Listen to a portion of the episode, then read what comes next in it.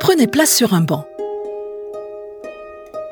Face à vous, les digues de Sokoa à gauche, de l'Arta au centre et de Sainte-Barbe à droite protègent la baie des assauts des vagues.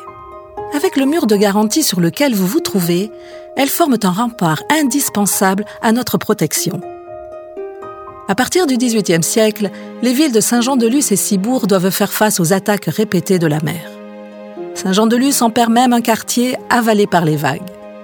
Les deux villes, incapables de se développer dans ces conditions, sont plongées dans un profond marasme économique et les habitants les désertent peu à peu. La ville perd 10 000 habitants en deux siècles. La protection de la baie devient impérative et les projets se multiplient. Malheureusement, aucun n'est mené à bien de manière efficace par manque de moyens.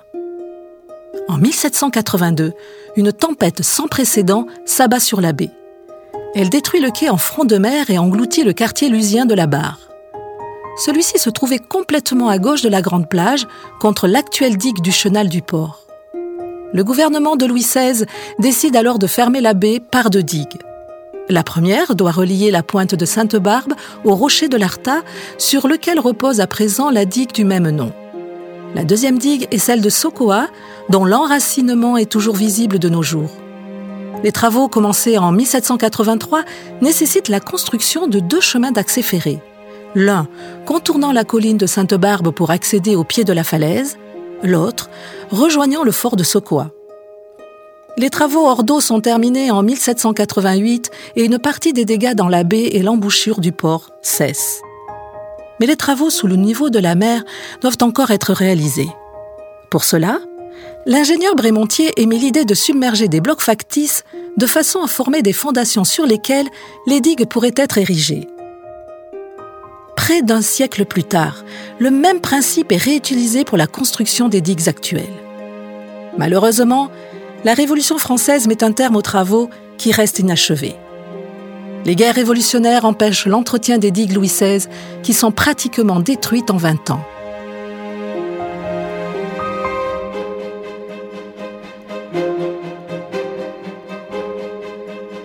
Il faut attendre le Second Empire pour que la baie soit enfin durablement protégée. En 1854, Napoléon III, en visite sur la côte basque, décide la fermeture de la baie par les trois digues actuelles. Les travaux monumentaux débutent en 1864 et s'étendent sur plus de 20 ans. Les ingénieurs du 19e siècle n'inventent rien puisqu'ils reprennent bon nombre d'idées du siècle précédent comme le chemin de fer menant au fort de Sokoa pour acheminer le matériel. La digue de Sokoa mesure 325 mètres et elle est construite dans le prolongement des 95 mètres restants de la digue Louis XVI. Celle de l'Arta, qui tire son nom de sa position puisque Arte signifie entre en basque, mesure 258 mètres de long. Ces deux digues ont des hauteurs respectives de 7,60 mètres et 7,80 mètres. Leurs fondations sont au-dessous du niveau de la mer basse. Pour les construire, reprenant l'idée de l'ingénieur Brémontier, des blocs de pierre factices sont submergés jusqu'à atteindre le niveau de la mer basse. Ces plateformes sous-marines constituent les fondations pour la construction des digues.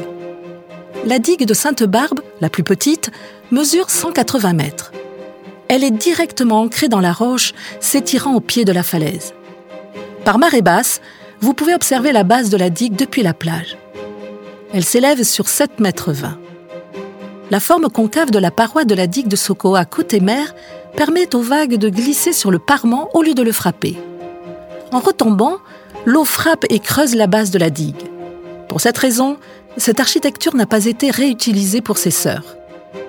Par gros temps, les vagues frappant la digue de Sokoa forment des murs d'eau spectaculaires pouvant s'élever à plusieurs mètres au-dessus d'elle. Gare aux téméraires. Les travaux de protection de la baie ont permis le développement serein des deux sœurs voisines. La rade est devenue un espace de loisirs où visiteurs et habitants peuvent pratiquer toutes sortes d'activités nautiques, comme la voile, le surf ou la plongée. Parfois, elle abrite même de magnifiques navires ou paquebots venant la visiter.